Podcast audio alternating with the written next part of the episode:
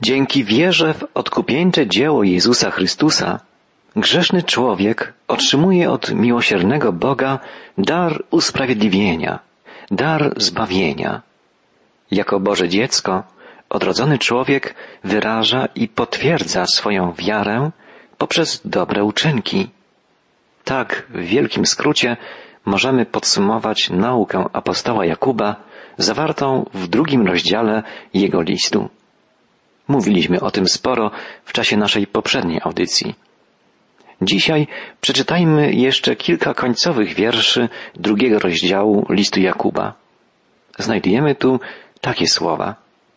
Chcesz się przekonać, próżny człowieku, że wiara bez uczynków jest bezużyteczna? Czy Abraham, nasz ojciec, nie został usprawiedliwiony z powodu swoich uczynków, gdy złożył Izaaka, swojego syna, na ołtarzu? Widzisz, że wiara współdziałała z jego uczynkami i dzięki uczynkom stała się doskonała. W ten sposób wypełniło się pismo, które mówi Abraham uwierzył Bogu i zostało mu to policzone jako sprawiedliwość i został nazwany przyjacielem Boga.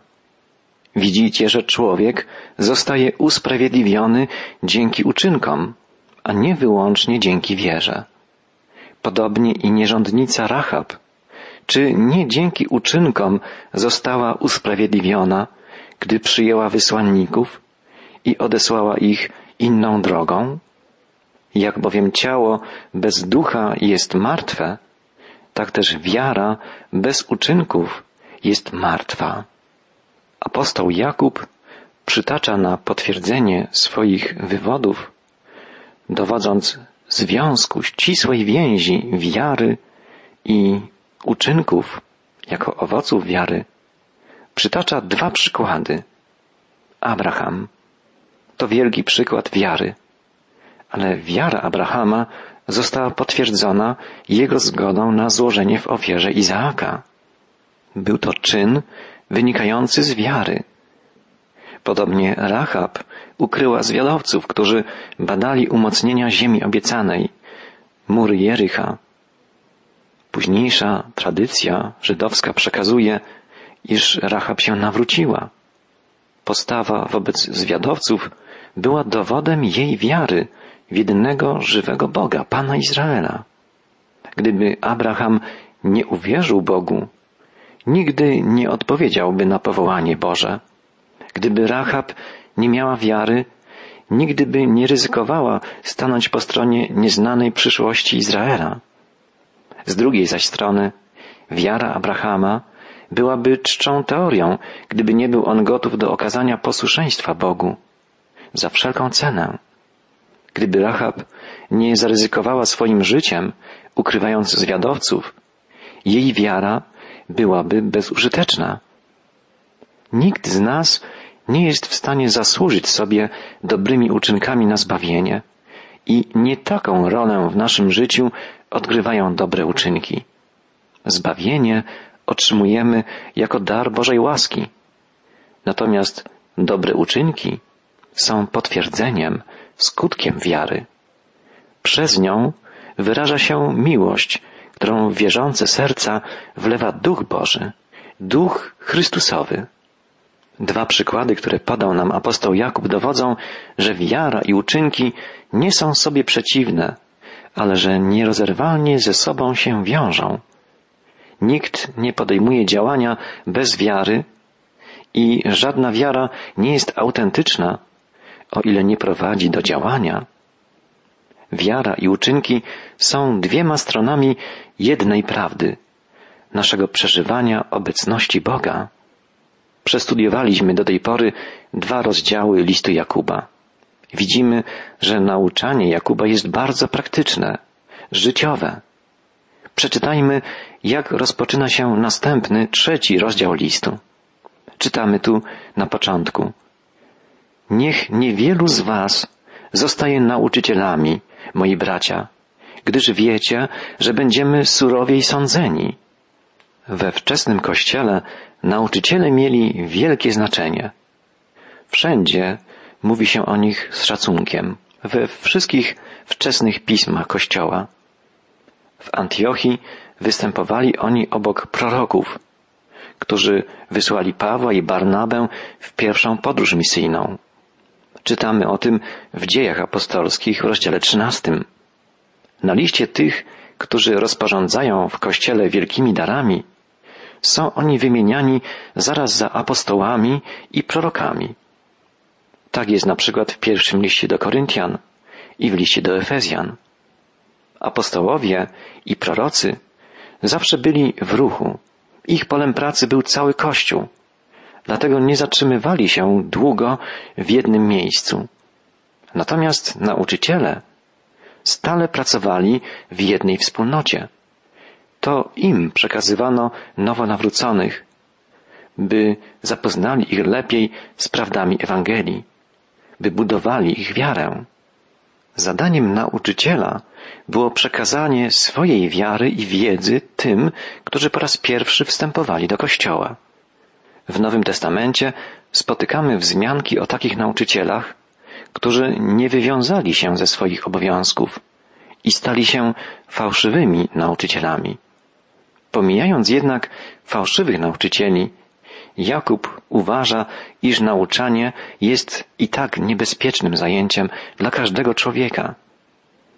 Jego zajęciem jest przemawianie, a narzędziem pracy język. Jakub ma na uwadze odpowiedzialność nauczycieli i niebezpieczny charakter używanego przy tym narzędzia. Chrześcijański nauczyciel otrzymuje niebezpieczne dziedzictwo. Bardzo ważne zadanie. W chrześcijańskim kościele zawsze zajmował on takie samo miejsce jak rabin w judaizmie. Wielu rabinów osiągnęło szczyty wielkości i świętości, ale funkcja ta była na ogół tak wysoko poważana, że mogło to doprowadzić do wypaczenia najszlachetniejszego charakteru. Samo określenie rabi, to znaczy wielki, rabin wszędzie wzbudzał respekt. Zobowiązania wobec rabina przewyższały zobowiązania wobec własnych rodziców, gdyż oni obdarzyli swoje dziecko życiem doczesnym, a rabi wprowadzał je do życia wiecznego.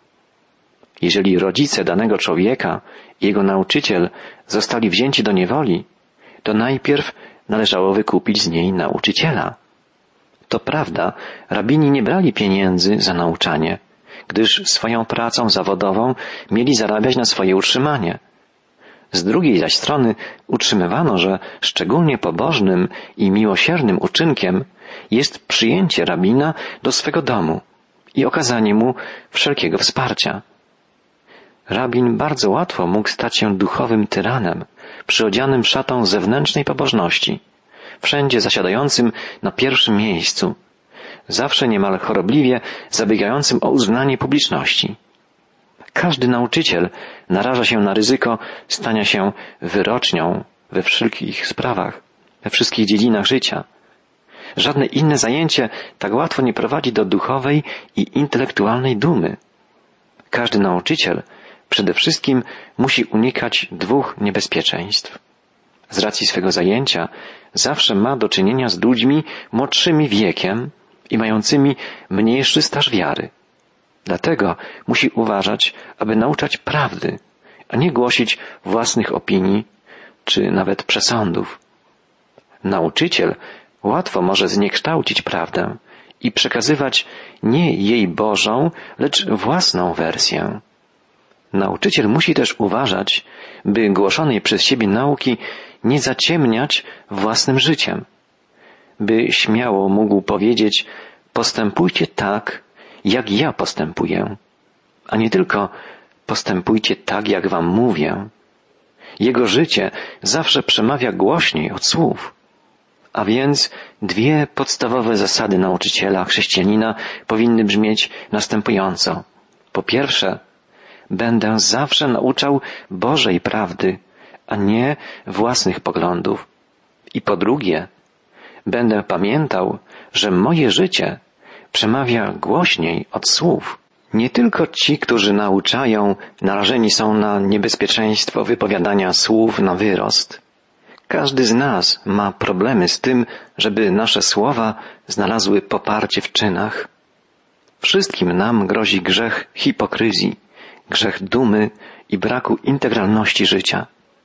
Tę myśl rozwija drugi wiersz trzeciego rozdziału listu Jakuba. Wszyscy przecież często błądzimy. Jeżeli ktoś nie grzeszy słowem, ten jest doskonałym człowiekiem, zdolnym do kontrolowania także całego ciała. Jakub nawiązuje tu do dwóch pojęć wywodzących się z żydowskiej myśli. Nie ma na świecie człowieka, który nie byłby w czymś grzeszny. Na określenie tego stanu używa Jakub słowa błąd, niepowodzenie, fiasko.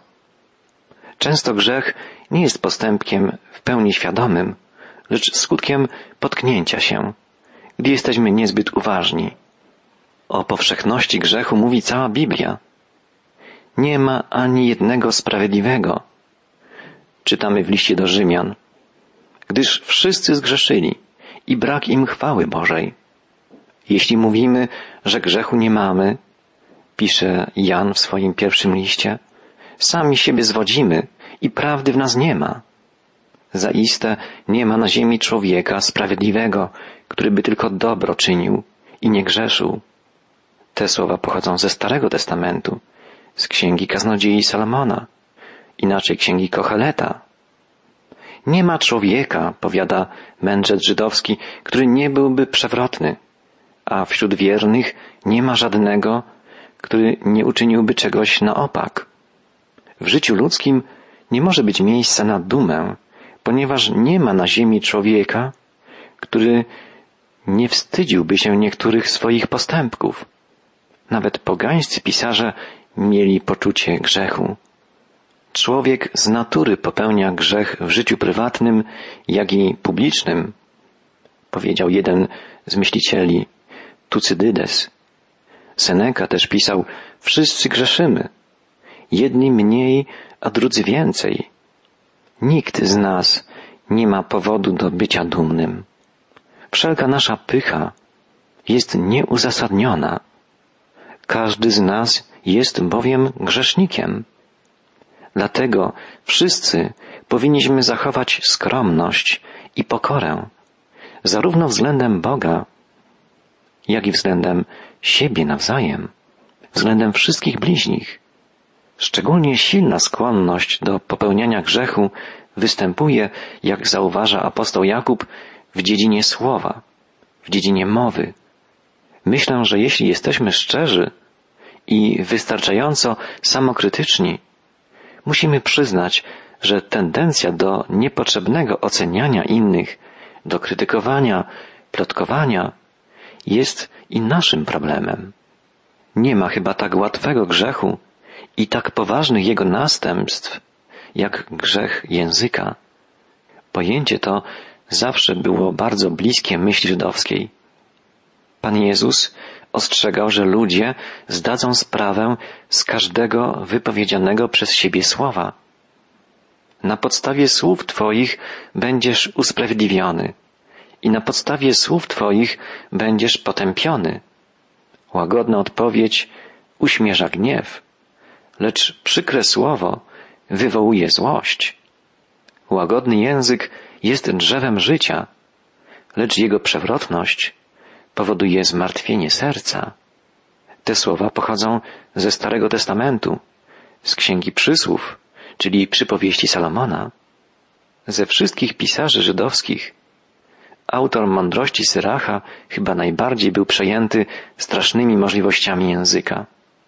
Czytamy między innymi w mowie jest chwała i hańba człowieka, a język może sprowadzić jego upadek. Bacz, abyś nie był nazwany oszczercą i nie czyń swym językiem zasadzek, bo złodziej doznaje hańby, a dwujęzyczny to najgorsze piętno. Nie stawaj się wrogiem, zamiast być przyjacielem. Jak bowiem złe imię odziedziczy hańbę i naganę, tak również grzesznik dwujęzyczny. Szczęśliwy mąż, który nie wykroczył ustami. I któż nie zgrzeszył swym językiem?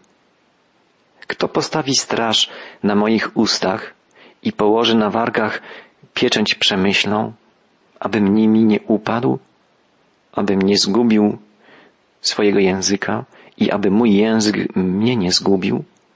W Księdze Mądrości Syracha znajdziemy dłuższy tekst, który warto tu zacytować.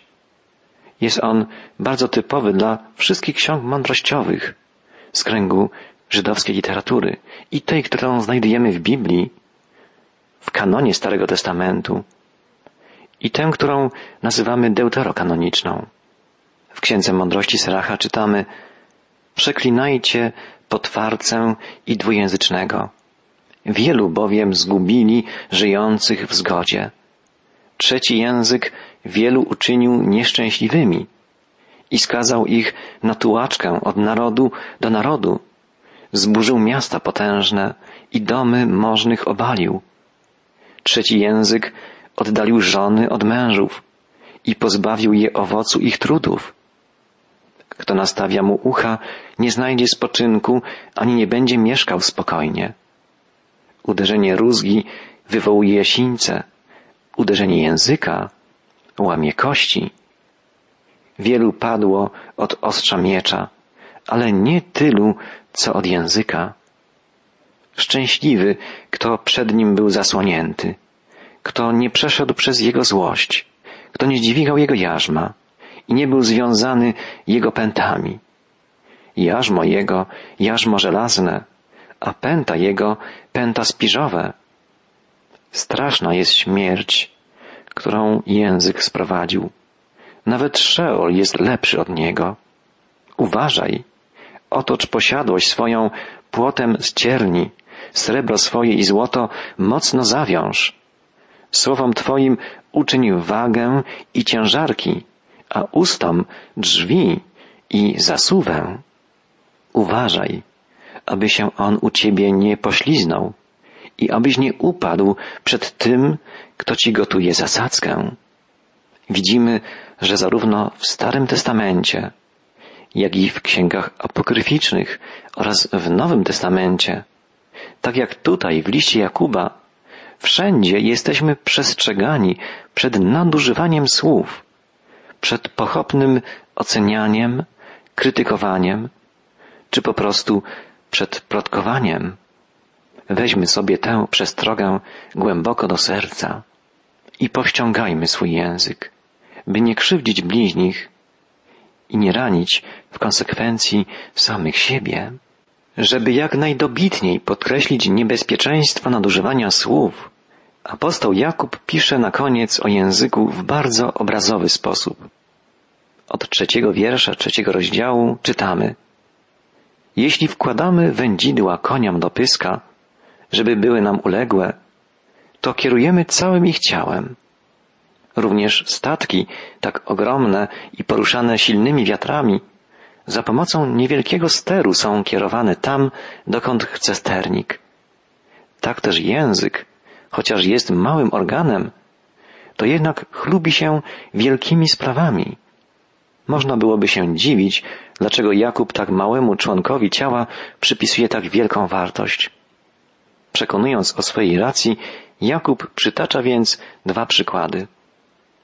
Kiełznamy konia, wiedząc, że o ile zawładniemy jego pyskiem, to również będziemy w stanie panować nad całym jego ciałem. Tak samo, powiada Jakub, jeżeli opanujemy język, to będziemy również panować nad całym ciałem człowieka. Jeżeli język nie jest poddany kontroli, to całe życie człowieka zmierza w niewłaściwym kierunku. I drugi obraz, okręt. W porównaniu z rozmiarami statku, ster jest urządzeniem bardzo małym, a jednak sternik, odpowiednio ustawiając ster, może wielkiemu statkowi nadać właściwy kierunek i może też doprowadzić do niebezpiecznego miejsca. Dawno temu Arystoteles użył tego samego obrazu. Mówił o nauce dotyczącej mechaniki.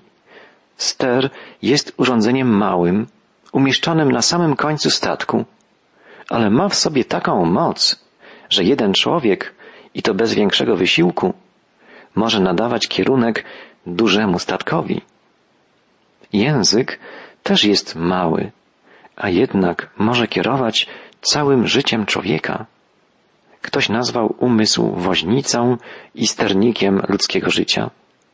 Gdy umysł kontroluje każde słowo i sam jest kontrolowany przez Chrystusa, wtedy życie człowieka jest bezpieczne. Jakub wcale nie mówi, że milczenie jest lepsze od słów. Nie popiera on życia tak zwanych trapistów, dla których milczenie jest pierwszą zasadą życia. Chodzi mu jedynie o kontrolowanie mowy. Chodzi nie o wstrzymywanie się od mówienia, choć czasem jest to potrzebne, ale generalnie chodzi o wykorzystanie daru mowy we właściwy, w pełni kontrolowany, mądry sposób. Apostoł Jakub nie chce, żebyśmy tchórzliwie milczeli.